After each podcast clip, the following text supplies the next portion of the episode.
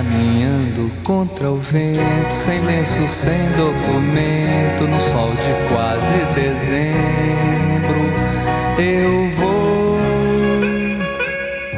O sol se reparte em crimes, espaçonaves, guerrilhas, em cardinales bonitas, eu vou em caras de presidentes, em grandes beijos de amor, em dentes, pernas, bandeiras, bomba e Brigitte Bardot. O sol nas bancas. De... Olá, seres conectados desse meu Brasil e também do mundo. Estamos aqui para mais uma edição do Mobcast. E nesse episódio, eu e a Camila Rinaldi vamos conversar sobre o papel do Facebook nas eleições. Né, como vocês sabem, a gente está chegando no período eleitoral aqui no Brasil e no ano passado, né, no, nos anos anteriores, nós tivemos alguns escândalos aí envolvendo o Facebook e a questão das eleições. Né? Poderia a rede social influenciar o destino político de um país? É isso que a gente vai ver já já depois da vinheta.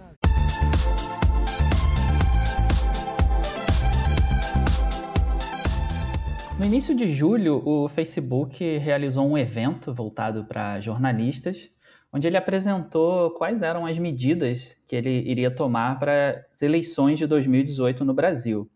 Né, como muitos sabem, a gente teve o caso aí nas últimas eleições nos Estados Unidos, né, do Cambridge Analytica, que acabou virando um grande escândalo, né, e o próprio Mark Zuckerberg teve que depor né, na justiça americana e, e né, dar, dar, explicações sobre tudo que envolveu esse caso, né? E, claro, o Facebook está super preocupado né, com não só as eleições no Brasil, em 2018, mas também teremos outras eleições na América Latina, né, eleições, inclusive, é, de presidente também em outros países. Então, a gente está com uma, uma, uma, né, uma, um cenário muito complexo, né, de que o Facebook ainda não sabe exatamente como lidar com essa né, com essas adversidades do momento eleitoral, né, da, da, influência que essa rede social tem, mas ele está tomando medidas, né, como, por exemplo, a checagem de fake news. Né? Na verdade, esse é só um dos pontos que o Facebook apresentou nesse evento. Eu participei desse evento lá, né, foi, se não me engano, é no, na primeira quinzena de julho, aqui no, no Rio de Janeiro. Outros jornalistas né, de grandes veículos estavam lá presentes também. E a gente conversou né, bastante sobre essa, essas movimentações. Né? A gente tem a parceria do, do Facebook com agências de checagem de notícias, né, para verificar se elas são fake news de fato. Entre elas estão a agência Lupa, a Aos Fatos e a AFP, né, que inclusive estão é, criando novos recursos né, tecnológicos para uh, fazer a verificação dessas notícias. Também temos bots né, trabalhando aí não só no próprio Facebook, né, como no Facebook Messenger, no WhatsApp, no Instagram. Então, são vários movimentos né, que estão acontecendo simultaneamente para essas próximas eleições. Inclusive, o Facebook apresentou um vídeo lá no, no evento chamado Facing Facts. Eu vou deixar o link aí na descrição do, do podcast para vocês assistirem, que é bem interessante. É que, onde o Facebook, né, a equipe do Facebook, apresenta como ele estruturou, né, como ele mapeou esses problemas né, de fake news e maus comportamentos na rede social que geram a desinformação. Né, a desinformação que é especialmente sensível nessa época de eleições. Então, ele estruturou três grandes colunas: né, os maus indivíduos, os maus comportamentos e os maus conteúdos. Na primeira coluna dos maus indivíduos, a gente tem perfis falsos, hackers, spammers, scammers, uh, os ofensores recorrentes, né, os invasores estrangeiros, como, por exemplo, né, grandes hackers russos né, que podem, de repente, influenciar nas eleições dos Estados Unidos. Né, a gente teve esse tipo de coisa acontecendo. Na segunda coluna, a gente tem os maus comportamentos, que são a polarização, né, discursos de ódio, spam, sensacionalismo, clickbait, enganação. Né? E na terceira e última coluna, a gente tem as notícias falsas, né, os maus conteúdos, que também é, envolvem violência explícita, é, alguns links para fazendas de anúncios, né, e coisas desse tipo. E a partir dessa identificação que o Facebook fez, ele começou a desenvolver né, novos algoritmos para minimizar o impacto desse tipo de conteúdo. Mas o Facebook deixa bem claro que ele não censura nada. Né? A ideia não é excluir completamente nenhum conteúdo da rede. O que ele faz é simplesmente usar esses algoritmos para diminuir o impacto desses conteúdos negativos, uh, diminuindo a, a, a exibição né, desses conteúdos. Então, o que ele faz? Assim como no, no, quem trabalha com SEO deve saber, né, existem formas de você aumentar o ranqueamento de um determinado conteúdo, né? Você subir ele na, na, nas buscas do Google e no Facebook também você tem algoritmos que trabalham para subir determinado conteúdo, né? Na, no nível de exibição e para descer também. Né? Nesse caso de conteúdos impróprios, né? Ou conteúdos é, é, falsos, o Facebook trabalha com esses algoritmos para diminuir né, a exibição deles. Então, assim, cada vez menos você vai ver. A partir do momento que esse conteúdo é tagueado, né, ele recebe uma etiquetazinha dizendo que ele é falso, ou ele contém ódio, ou ele é um spam, é, é, esse conteúdo começa a ser é, menos exibido. Então, a pessoa consegue chegar ainda a esse conteúdo se ela quiser. Né? Então, assim, o Facebook não elimina, não, não apaga, não vai lá e deleta. Ele apenas diminui a exibição para que menos pessoas sejam impactadas. E ele diz que isso é suficiente, né? É suficiente para que não, não chegue a impactar, por exemplo, as eleições de um país. Mas eu queria saber da Camila Rinaldi o que ela acha disso tudo, né? Da postura do Facebook, desses movimentos né, e medidas que a rede social está tomando. Então, Anderson, e para quem está nos ouvindo também, eu acredito que o Facebook ele está é, simplesmente indo na direção da nossa realidade digital, né? Eu tenho uma pesquisa que até também vou deixar aqui no, na descrição desse podcast, então vou deixar o link para essa pesquisa da agência Aos Fatos, de 2 de março de 2018, em que é, ela mostra uma série de gráficos de uma pesquisa que foi feita com usuários, então, de redes sociais, e eles, eles perguntaram, então, como é que você consome notícias hoje? A maioria das pessoas disse que consome notícias através das redes sociais ou aplicativos de mensagem. Neste caso, Facebook, Twitter e mesmo WhatsApp. E o que também chama atenção é que foi perguntado se elas verificam né, é, o tipo de informação que foi passada ou não, ou se elas realmente. É, qual é o nível de credibilidade que elas dão. E aí a maioria das pessoas, 33,4%, falou que elas acreditam nos, mecanismos, nos mecanismos de, de de pesquisa, né? No caso, por exemplo, aliás, não, desculpe, 33,4% das pessoas também utiliza mecanismos de busca como o Google para procurar informação. Mas o que também chama atenção é que a maioria delas diz que confia na informação, mas é claro, dependendo de quem enviou. Bom, o Facebook fazendo isso, né, começando a se importar um pouco com a questão das eleições, não só no Brasil, mas em todo o mundo, por conta disso que tu falou, né, Anderson, a respeito do que aconteceu nos Estados Unidos e por toda essa pressão que vem sendo feita por órgãos políticos é, de Estado em relação a como a, o Facebook vem tratando informação, é muito importante que a gente leve em consideração o que está sendo é, publicado nas redes sociais em relação a fake news ou então em relação a contas falsas. Você no início falou a respeito de o Facebook não remove né, conteúdo, enfim. Sim. Mas a questão é que, por exemplo, é, contas falsas são removidas, por exemplo, questão de bullying, é, isso é removido, é, conteúdo terrorista, é, discurso de ódio também é removido da rede social. Até existe uma empresa que é situada, enfim, a sede dela é aqui em Berlim, chama Arvato, e essa empresa ela é terceirizada do Facebook e ela trabalha com países específicos, um deles é o Brasil. E essa empresa, ela é, os funcionários são responsáveis por verificar esse tipo de conteúdo e remover da rede social. O que não acontece com fake news, é, clickbait e também com é, conteúdo sensacionalista. Isso é fato. Eles simplesmente utilizam o algoritmo para diminuir, então, essa aparição dentro do, da timeline das pessoas. Agora, essa essa mudança de comportamento, ela, como eu falei antes, o Facebook trazendo então essa realidade digital, né, para dentro da plataforma para lidar com as eleições, ela é, na minha opinião, é, ela é simplesmente uma amostra das diferenças que nós, nós temos em relação às eleições de 2014 e as eleições de 2018. é, o consumo de conteúdo digital aumentou muito, né? Você pode ver que em quatro anos a gente consome muito mais, a gente tá, tem muito mais usuários dentro das redes sociais e a gente compartilha muito mais conteúdo, né? E isso, a meu ver, também teve um, uma mudança no comportamento das, das grandes mídias, né?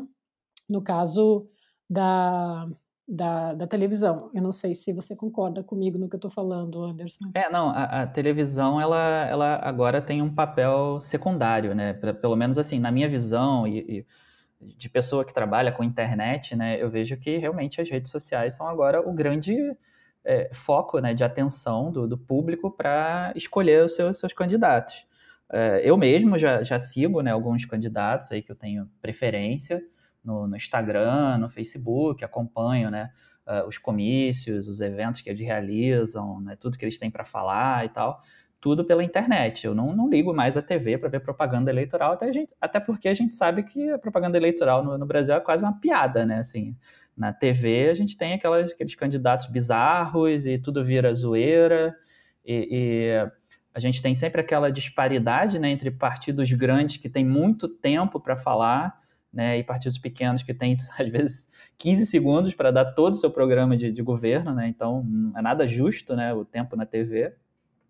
E eu, eu, sinto até, eu acho até que as pessoas no geral têm sentido também que a internet é um espaço um pouco mais democrático, apesar né, de todo esse, esse, universo que a gente tem de possibilidades, né, de fake news, né, de contas falsas, de formas de influenciar, e até os próprios influenciadores também né, têm um papel nisso. Então, são muitos atores né, agindo simultaneamente aí no, no, universo da internet, coisa que a gente não tem na TV. Né? Na TV é realmente uma postura mais passiva. Você senta em frente à televisão e assiste lá propaganda eleitoral e pronto. Né? É, é, menos democrático, mas é, digamos que é mais fácil né, para o eleitor simplesmente receber aquilo passivamente.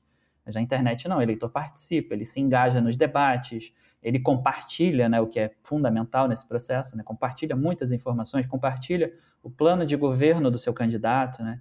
Então, assim, o giro de informações é em volume muito mais né, é impactante do que era na, na, era da TV dominando o processo. Né?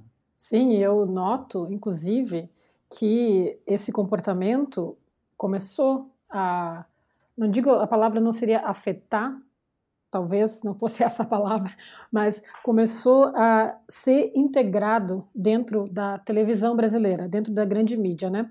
Um exemplo disso vem dos debates que a gente viu na Band e na Rede TV, não sei se todo mundo viu, eu fiz questão de assistir uh, ambos os debates e algumas coisas que me chamaram a atenção e que eu gostaria de falar aqui a respeito do que aconteceu, por exemplo, na Band. A Band, ela é bem claro ver isso quando você está assistindo quando você assiste, não sei se vocês, se as, quem está ouvindo né, o podcast assistiu na televisão, e eu assisti direto no YouTube. E no YouTube você tem praticamente quatro horas de debate. Eles começam um pouco mais cedo, falando a respeito das temáticas que serão é, tratadas. E o que me chamou a atenção é que a Band ela fez uma parceria com a Google. Em que sentido? É, como foi passado ao vivo no YouTube, também teve uma parceria com o Google Trends o Google Trends, que nada mais é do que uma ferramenta para você verificar, é, por exemplo, o que está sendo falado naquele momento, uma tendência, né? E eu me lembro que durante o, o, o debate da Band, você via quem, é, quais eram os temas que estavam mais populares naquele momento, por exemplo, educação, justiça, desemprego. É, e aí, o que me chamou a atenção é que o tempo todo os jornalistas bem como um parceiro, né, por exemplo, no caso do, do Google na Band, foi lá e começava a comentar a respeito do que estava sendo mostrado no, no, no, gráfico, né? E eles faziam questão de dizer isso aqui não é uma intenção de voto, mas é uma tendência do que está sendo falado a partir, por exemplo, das 8 da noite até o momento em que nós estamos aqui, 10 da noite, né? Vamos falar assim. Só que o que me chamou a atenção, e para falar um pouco sobre essa integração né, da, da internet com a televisão, é que o Google Trends foi usado muitas vezes para manter, digamos assim, o que, não sei se você concorda comigo, depois eu vou abrir para você falar, mas o que me chamou a atenção é que o Google Trends acabou é, influenciando a linha do debate, mais ou menos como eu na minha analogia, né, mais ou menos como aquele famoso pico de audiência da TV, né? O Trends, por exemplo, quando estava falando de educação ou justiça, se manteve dentro do debate da Band essa questão. Vamos falar sobre justiça, vamos falar sobre educação, porque está dando é, audiência. Então, isso me chamou a atenção. Eu não sei se você chegou a assistir, Anderson, se você considera que isso tem acontecido também. Eu acho que é por aí mesmo. Eu acho que tem tudo a ver. Não só o Google Trends, mas também os trending topics do Twitter. É, é, hoje em dia a gente sabe que na, na, TV, nas redações de jornais, todo mundo fica ligado, né? No, é quase que o pessoal chama de war home, né? Montam aquelas salas de guerra para ficar acompanhando em tempo real, né? Tudo que está rolando nas redes sociais, exatamente para conduzir ele ao vivo, né? É, é, dentro do, do interesse da, do público, né? Então é, todo mundo quer audiência, né? Quem tem site quer, quer audiência, quem tem jornal quer audiência, quem tem né, canal de TV quer audiência. Então, se as pessoas estão falando muito ali de, de, de um tema, né, um tema sensível, a gente puxa para o debate ali em tempo real e aí os candidatos vão ter que se virar para defender suas ideias ali. Mas eu acho que, assim, tem um lado ruim nisso. É. Que é, a, a partir do momento que você usa essa, esse canal né, para influenciar o, o, o debate, você acaba é, criando de novo uma bolha, né, como a gente tem na internet, né, que a gente fica sempre debatendo os mesmos temas, porque esses temas que geram engajamento. Então, por exemplo, na internet, o que mais tem é discurso né, sobre aborto, né, gente favorável, gente contra, não sei o quê, o Brasil vai ter que descriminalizar, nananã, aquela guerra toda de opiniões, porque isso gera muito tema. Então, volta e meia você tem grandes veículos lançando artigos sobre isso, os próprios candidatos se posicionam, porque é isso da Ibope. Mas aí acaba que é, é, perde-se muito espaço para falar sobre, sobre, por exemplo, a, a infraestrutura das cidades, infraestrutura de trânsito, infraestrutura é, logística, né, de como o Brasil precisa vencer essa barreira dos caminhões. Ninguém fala disso, porque não dá ibope. Quem é que vai ficar falando de caminhão, sabe? Então eu vejo esse ponto negativo. Sim, sim. É bem nisso que eu estava tocando mesmo. Para mim também é uma questão negativa. E na rede TV, por exemplo, a Band se aliou ao Google, a Rede TV se aliou, para quem assistiu, deve ter notado também, ao Facebook, né? A gente falando sobre o tema aqui das eleições e como o Facebook vai trabalhar as eleições de 2018, vale lembrar que a Rede TV, ela meio que usou assim não vou dizer um slogan, mas ela repetia muito, né, que era o maior debate multiplataforma do Brasil com transmissão em rede nacional e internet. Daí citava os parceiros, no caso o UOL, Facebook, YouTube, Twitter, é, o portal da Rede TV, enfim. E eles, jornalistas que estavam lá também, existia um parceiro do Facebook e eles falaram, se você pegar hoje e assistir no YouTube, onde você tem a chance de ver esse debate também por praticamente três horas, né, acontecendo eh, em tempo real no YouTube, você vê lá que é, foi dito por um dos jornalistas que o Facebook criou uma plataforma específica para aquele debate, para mostrar dentro do Facebook como estavam as interações e as menções dos candidatos, quem estava sendo mais falado, enfim. E também o tempo todo eles ficavam com essa coisa de vou, vou dizer que vamos re, re, reforçar que não é uma intenção de voto, né?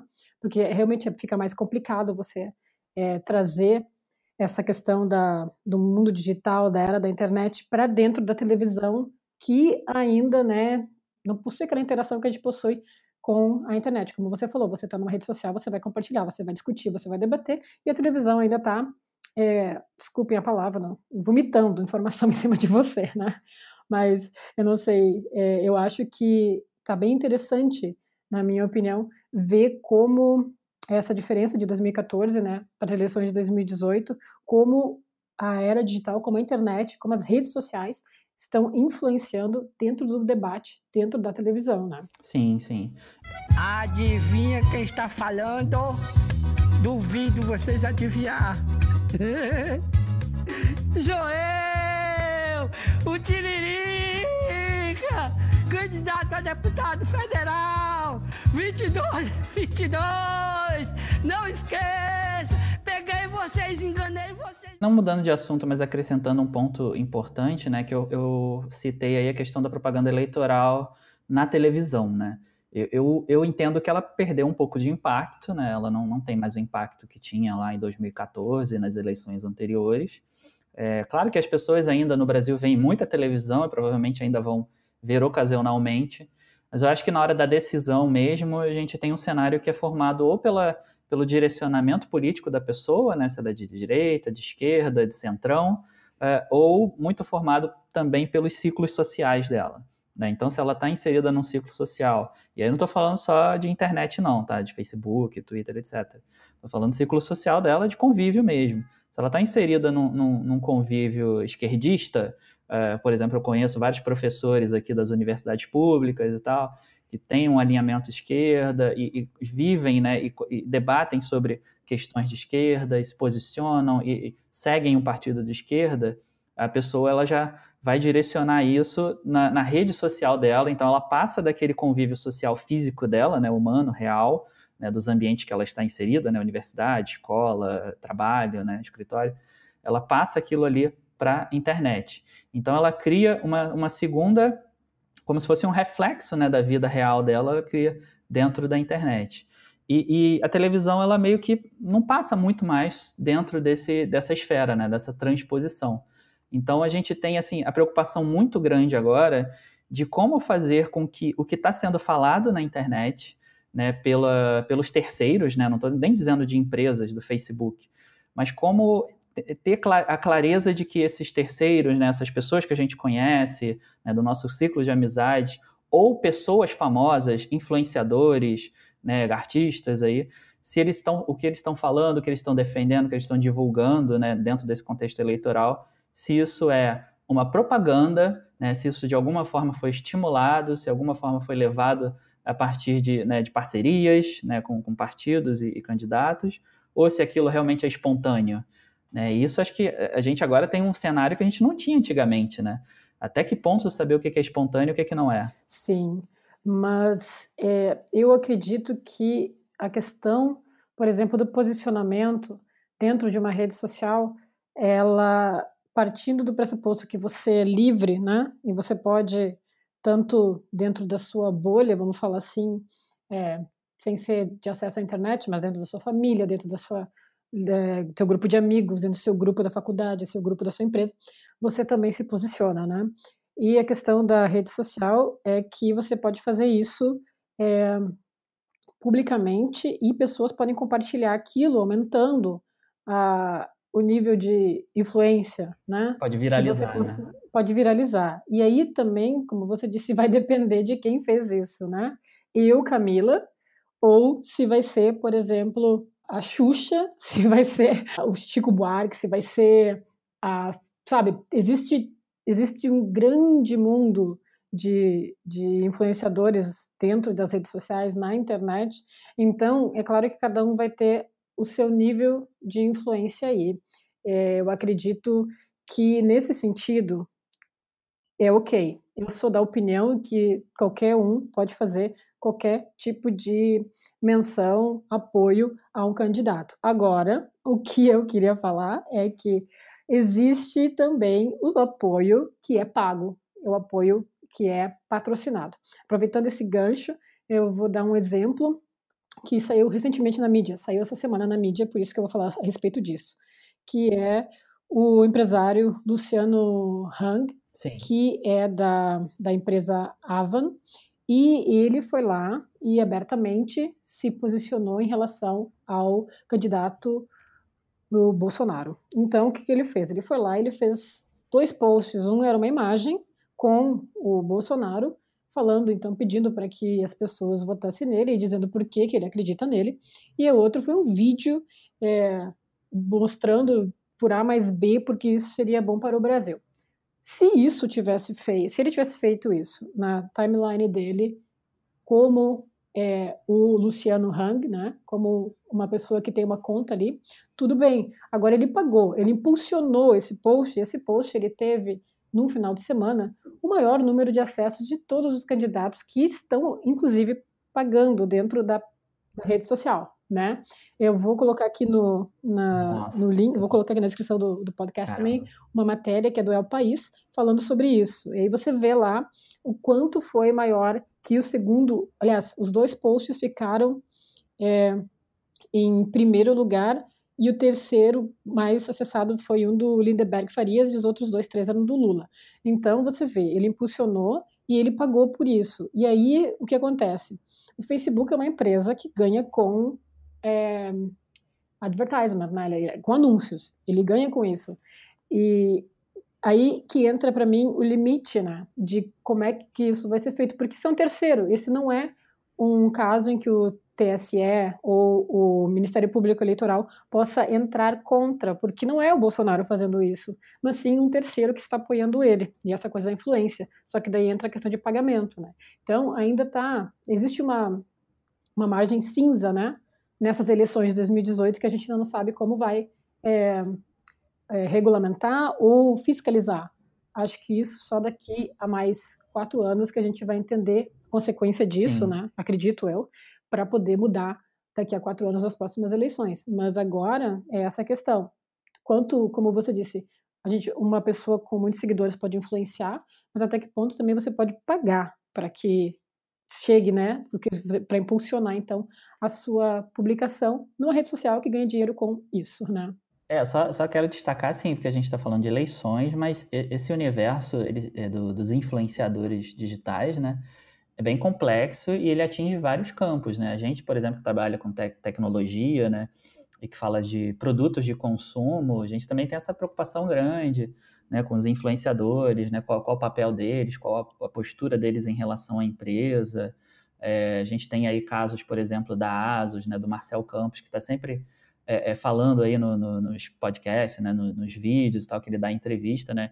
De o quanto a empresa tem que ser transparente, né? e, e é, é, mostrar para o público que apesar dela ter dado, né, como o caso da Asas tem essa prática, né, de dar o celular para o influenciador avaliar, né, ela deu, né, um objeto caro lá, um, um produto caro, ela deu, mas ela, ela dá espaço para o cara criticar, assim, falar os prós e contras, dizer que tem problemas, que não tem, porque senão é, é, vira um oba-oba, né? Todo mundo pode simplesmente, pô, ganhei aqui, então tem a obrigação de falar bem, né? Esse produto é maravilhoso, é perfeito, e, e eu acho que meio que dá para a gente fazer esse paralelo, né? Desse universo da tecnologia, dos produtos e tal.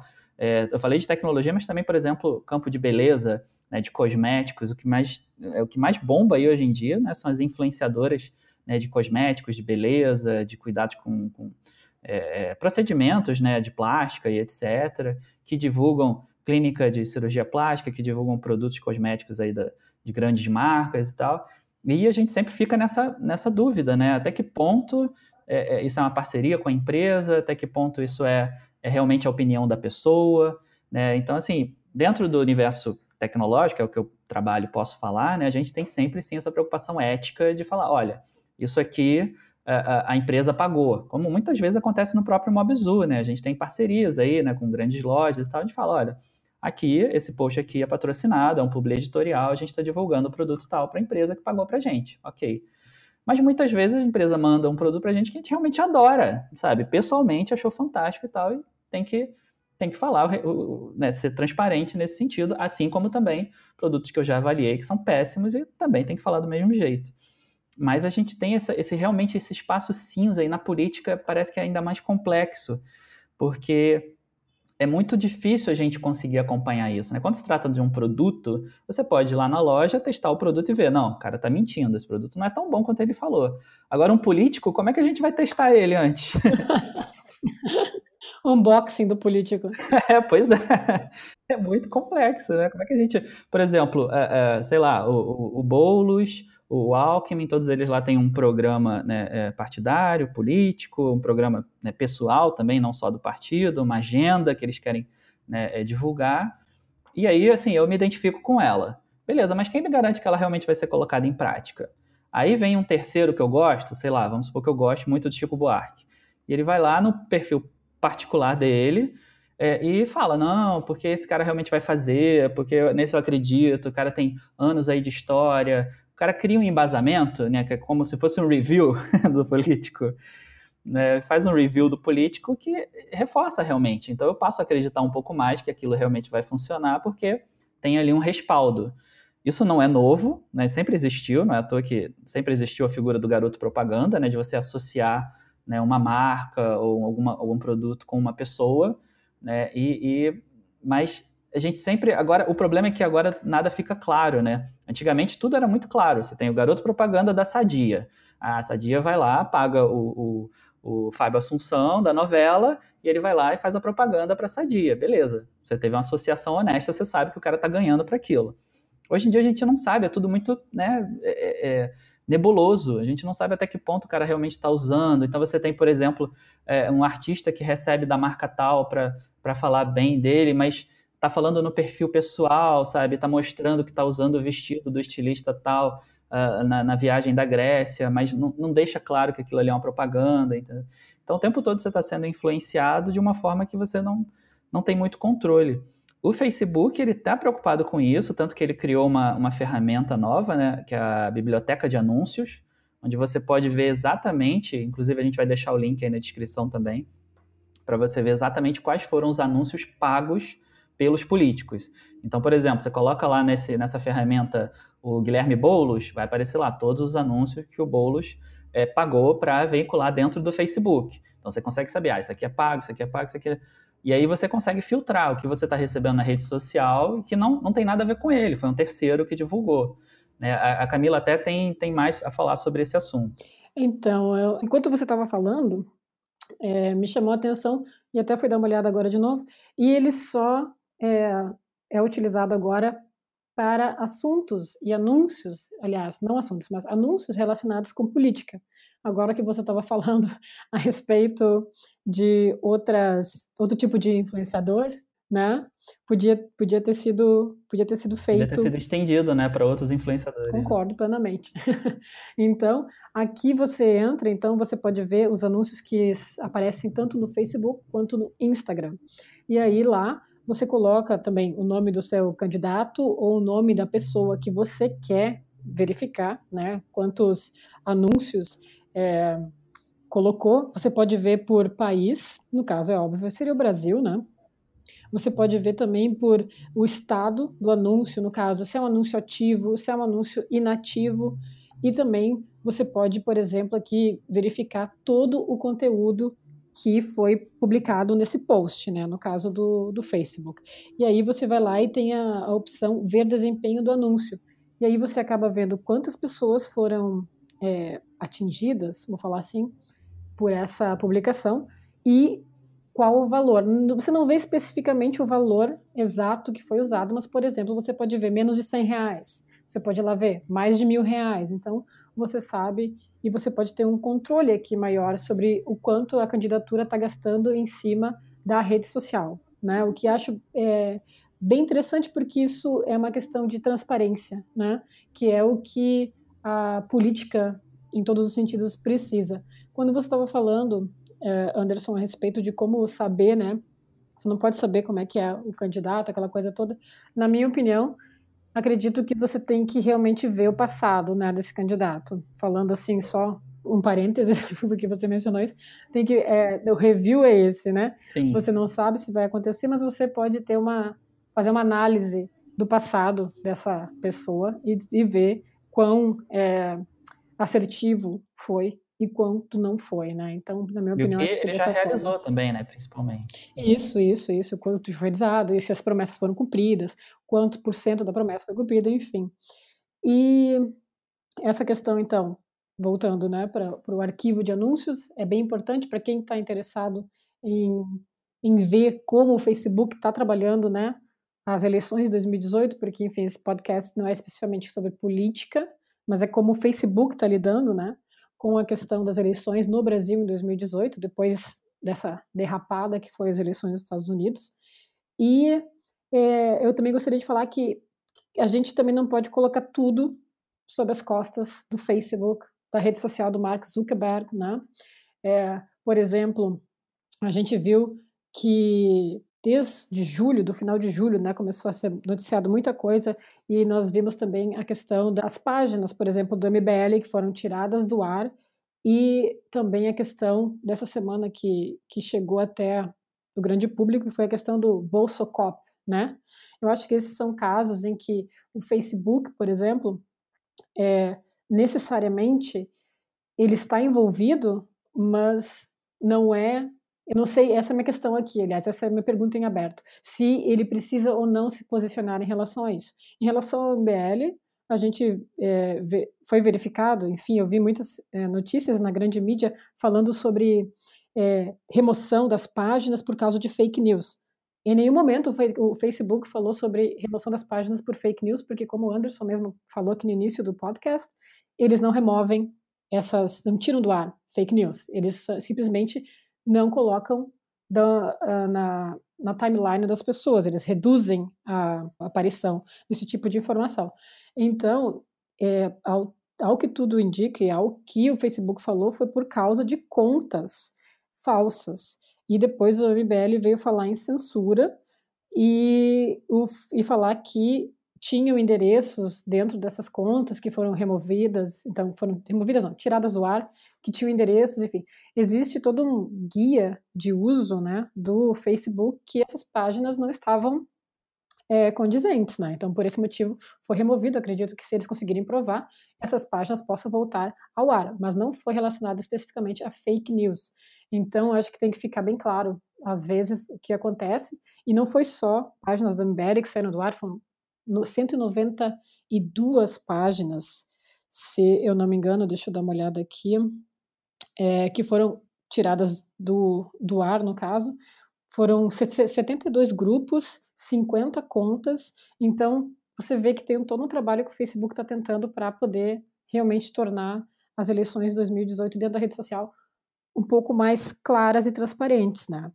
E eu não sei o que, que você acha em relação a isso? O Facebook precisa se posicionar em relação a esse tipo de, de ação, de grupos? É, eu acho que não exatamente, porque é, é que nem aquela coisa, né? Do, a casa é minha, quem manda sou eu, quem paga as contas sou eu. A verdade é essa, né? Se a gente chegar na essência da coisa, o Facebook tem um dono, né? Tem, tem, tem acionistas e, e, e ponto. É o interesse da empresa que eles querem divulgar, eles divulgam, que eles não querem divulgar, eles não divulgam. E acabou o papo. Claro que, assim, tem a, a justiça, né, para verificar, o Ministério Público né, tem que avaliar cada, cada ação, né, como já faz, né, como, por exemplo, discursos de ódio, é, pessoas incitando violência, isso já é feito, né, esse acompanhamento. Mas o fato é que, em última instância, o Facebook é uma empresa e se ela quiser apagar o MBL inteiro, ela paga e ponto, e acabou, sabe? É, o, o, MBL pode reclamar de censura, mas também não quer dizer que isso vai ser ouvido, porque é, é, a partir do momento que você, você, quando entra numa rede social ou quando entra em qualquer serviço online, tem lá os, né, aquele, aquele monte de coisa que ninguém lê, né, que são os termos né, de, de uso daquela ferramenta. E se o MBL não seguiu todos os termos de uso, né, se, ele, se uh, a conta não foi verificada, se, se o endereço não era válido, se o telefone, aquele monte de coisa que o Facebook verifica, né, para você ter uma página, ter uma empresa representada ali dentro, né? Se ele não cumpriu isso tudo, ele simplesmente né, deixa de existir lá dentro e pronto, pronto, acabou. Claro que ele vai gritar e vai espernear, porque a gente sabe né, o tamanho de impacto que o MBL tinha, né? É, mas é, o fato é que, em última instância, é o Facebook que decide isso. Né? E depois, em, em, mais uma outra instância superior, a justiça que vai avaliar se o MBL tem razão ou não de reclamar, ou se o Facebook pode fazer isso ou não. Mas o fato é que, como empresa, eles são soberanos, né? É, e, e aí também a gente tem que ter esse nível de interpretação, acredito eu, porque o Facebook em, em si, ele não é um órgão que regulamenta as eleições no país, né? Exatamente. O órgão que regulamenta é o Ministério Público Eleitoral e o Tribunal Superior Eleitoral, né? Então, Sim. esses são os órgãos que precisam é, investigar e fazer valer o que está na Constituição, é claro. Agora, a iniciativa do Facebook de colocar em 2018 algumas diretrizes para se evitar problemas maiores, né, numa consequência Sim. ruim lá no futuro, né, uma eleição que pode ter sido influenciada de uma forma errônea, eu acho é um bom passo. O Facebook, eu acho que não só o Facebook, mas também outras redes sociais, o próprio Google, é, o Twitter, né, vem trabalhando para melhorar esse ambiente de debate, vamos falar assim, porque uma rede social é isso, né? É um, é um ambiente de debate aberto. É, principalmente a preocupação do, do Facebook, né? E, assim, fica mais claro, né, para eu dizer é, é, do Facebook, porque eu estive lá no evento, né? Conversei com o pessoal da, das equipes lá do Facebook, internas. É, da representação né, do Facebook aqui no Brasil, porque também a gente hum, provavelmente o Mark Zuckerberg não faz ideia do que está rolando aqui nas eleições brasileiras. Né? Então a gente tem a instância do Facebook Brasil né, trabalhando com foco na, nas eleições brasileiras. E eles deixaram isso bem claro. Ó, o que a gente está buscando aqui é tornar o ambiente menos tóxico possível, né? Para que haja um espaço democrático, que todo mundo debata, que os políticos tenham espaço, que as pessoas tenham espaço, que as instituições né, é, as associações, né, por exemplo, sei lá, associações de indígenas, associações dos do sem-teto, que todo mundo possa se posicionar politicamente, né, fazer sua, né, os seus barulhos, mas que esse barulho seja um barulho é, é positivo e não ruído, né, e não sujeira, e não lixo, né, e não coisas falsas. Então a preocupação deles é tornar o ambiente menos tóxico. E esse movimento do MBL foi, foi basicamente isso, né? Assim, não só do MBL, outras grandes páginas foram removidas lá da, da rede social por né, é, comprovadamente estarem divulgando é, ou notícias falsas, ou terem perfis falsos, ou terem coisas que é, é, tirem a credibilidade daquele veículo, né? Porque basicamente é, a preocupação né, do, da, do Facebook enquanto empresa é que as coisas tenham né, seus, seus CNPJs e CPFs, né? Que todo mundo esteja representado ali e que, por exemplo, se alguém fizer alguma merda, depois vai ser responsabilizado pelo TSE, né, ou por, pelo órgão que for responsável por aquele ponto. O Facebook ele quer se isentar, olha, eu não tenho aqui a ver com isso, o que eu só tenho aqui é um ambiente onde cada um aqui é uma pessoa física, né, é, um CN, é um CPF, é um CNPJ, é uma empresa, está aqui representado, pagou esse anúncio tal, né, aqui está o recibo, né, tudo bonitinho, para que o Facebook fique numa posição de, olha, eu sou só, sou só aqui um intermediário. Eu sou só, eu sou apenas um grande galpão onde as pessoas ficam, eh, chegam aqui para conversar. Essa foi, assim, foi uma coisa que foi bastante repetida lá no evento, né, que eu, que eu tive presente, né, de que o, Facebook ele quer se posicionar sempre como uma grande praça pública. Isso eu vi, eh, até pessoas do, do próprio Facebook podem reforçar isso, e se você estiver num evento Facebook, você vai ouvir isso muitas vezes, porque eles reforçaram várias vezes esse discurso. Olha, a gente é uma grande praça pública. E a gente quer que essa praça pública todo mundo se respeite, o espaço seja tranquilo, ninguém brigue, sabe? É, ninguém chegue aqui vendendo é, é, um produto falso. Né? Então, a grande preocupação do Facebook enquanto empresa é ser neutro. Né? E porque a, a, grande preocupação deles é ser neutro exatamente porque eles perceberam lá na eleição dos Estados Unidos que, infelizmente, a, a ferramenta foi usada né, de uma forma não neutra, né, de uma forma direcionada.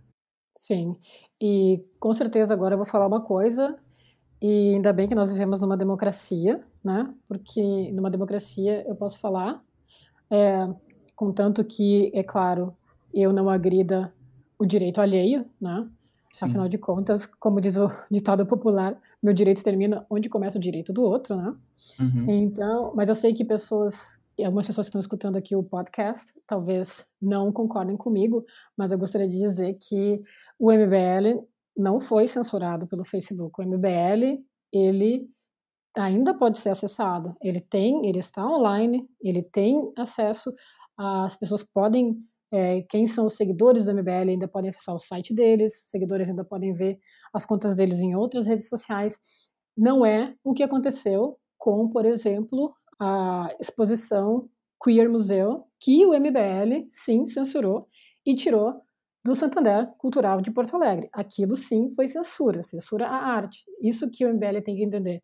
Ninguém está censurando o MBL, o MBL ainda tem acesso, as pessoas podem chegar lá e verificar, né?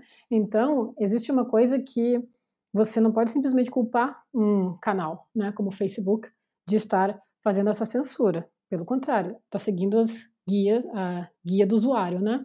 de termos e usos do serviço. Se não foi é, condizente com o que aconteceu, tudo bem. Então, eu, por exemplo, não compro a questão de o Facebook estar censurando um grupo em si. Para mim, a censura é outra coisa. Agora, pensando como Camila, por exemplo, transita nas redes sociais, né, em especial em relação a, ao, ao Facebook ou questão, com a questão das eleições, né, eu não, eu não tenho aqui dicas e truques para as pessoas e eu nem quero fazer isso. Acho que cada um tem que buscar, buscar a sua forma, né, de transitar entre as redes sociais. Eu especificamente não uso o Facebook, então eu uso muito mais o Twitter.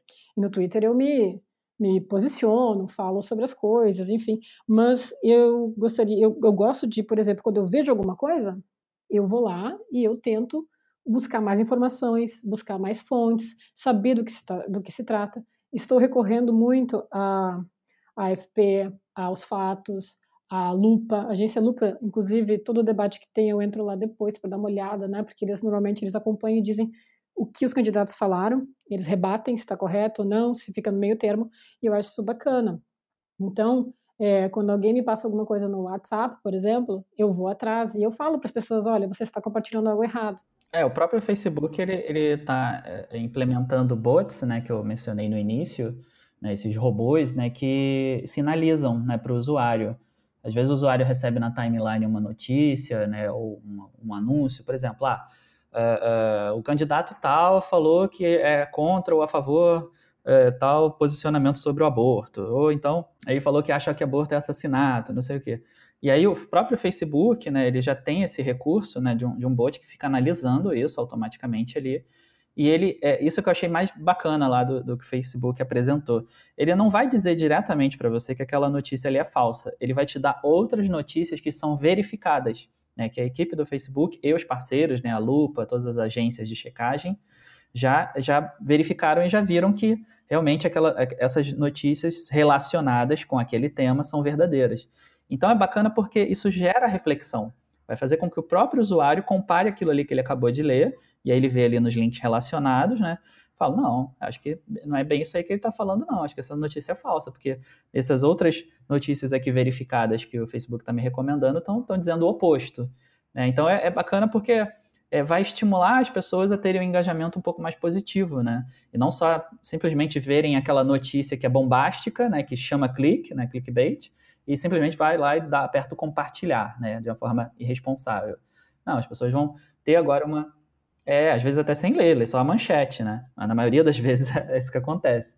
Então eu achei bem interessante essa ferramenta do Facebook de sugerir né, artigos relacionados que são verificados, né, que já passaram pelas agências, é, como uma forma das pessoas terem a oportunidade de refletirem sobre o que elas estão consumindo, né, em termos de informação.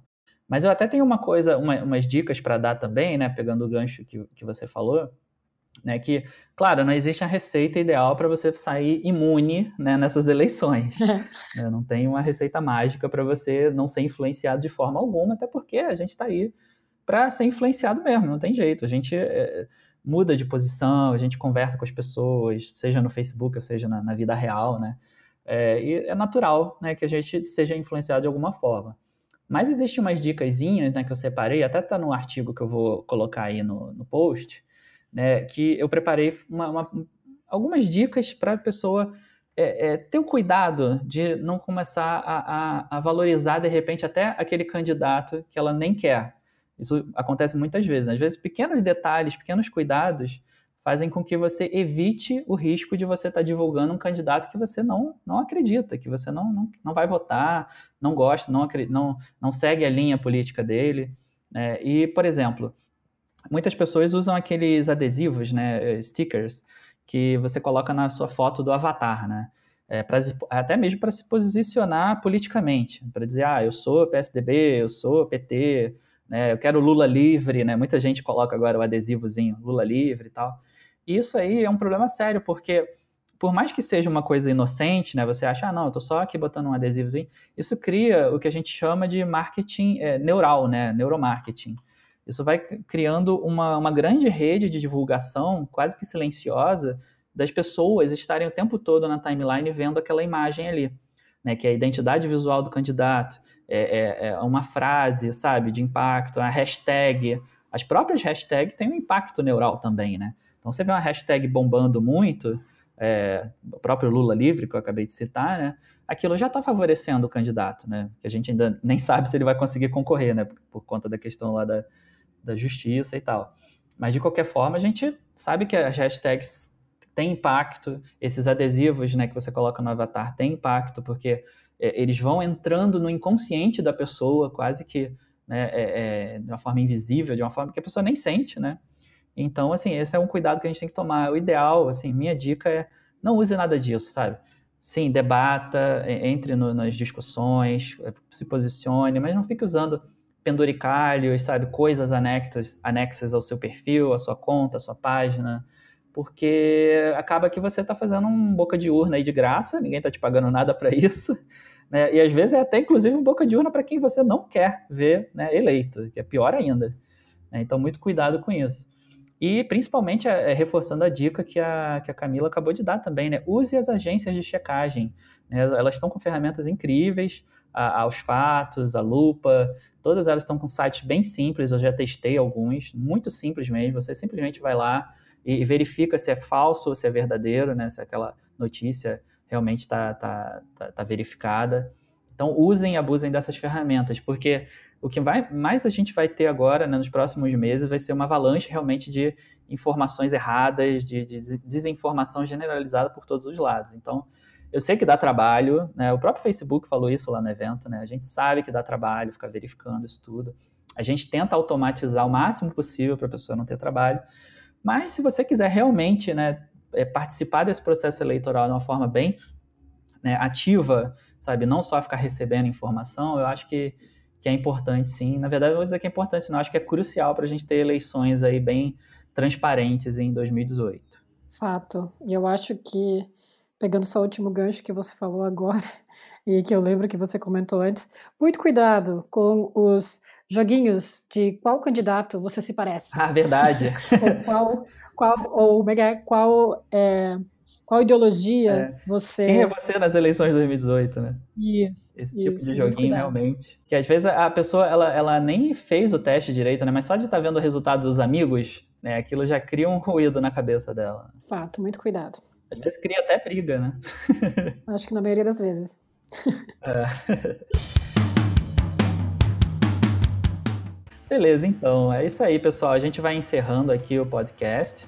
Né, essa edição ficou até mais longa do que a gente previa, né, mas eu já imaginava porque é um assunto realmente muito sensível né, e muito importante para esse ano.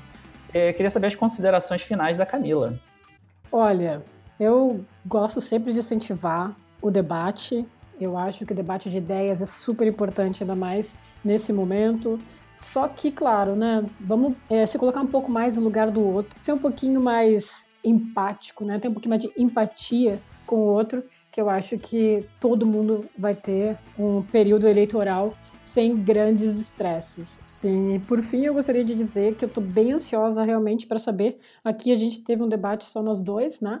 Mas eu estou bem ansiosa mesmo para ver comentários. Eu quero saber o que as pessoas pensam é, a respeito do que a gente falou aqui e, claro, de como elas estão vendo e como elas estão lidando com as eleições dentro do próprio Facebook, porque daqui a pouco a gente também pode compartilhar as informações, né, a sugestão e os comentários dos usuários com a própria empresa em prol de um trabalho melhor no futuro, né? É isso aí, perfeito. É, pessoal, não deixem mesmo, participem aí, deem suas opiniões, coloquem aí nos comentários, né, como é que você resolve essa, essa, essa vida eleitoral né, dentro do Facebook, se você entra em briga, se você não entra, se você evita certas certos posicionamentos, né? Não deixe de participar aí, pode mandar e-mail para contato@mobzu.com.br, né, se quiser entrar em contato com a gente pelo e-mail, mas também a gente responde você lá no Twitter, né? Eu sou o arroba Andy Mancera, a Camila é o arroba a pequena Rinaldi, né? E daqui a 15 dias nós voltamos com um novo episódio do nosso Mobcast. Obrigado para você que ouviu e até a próxima.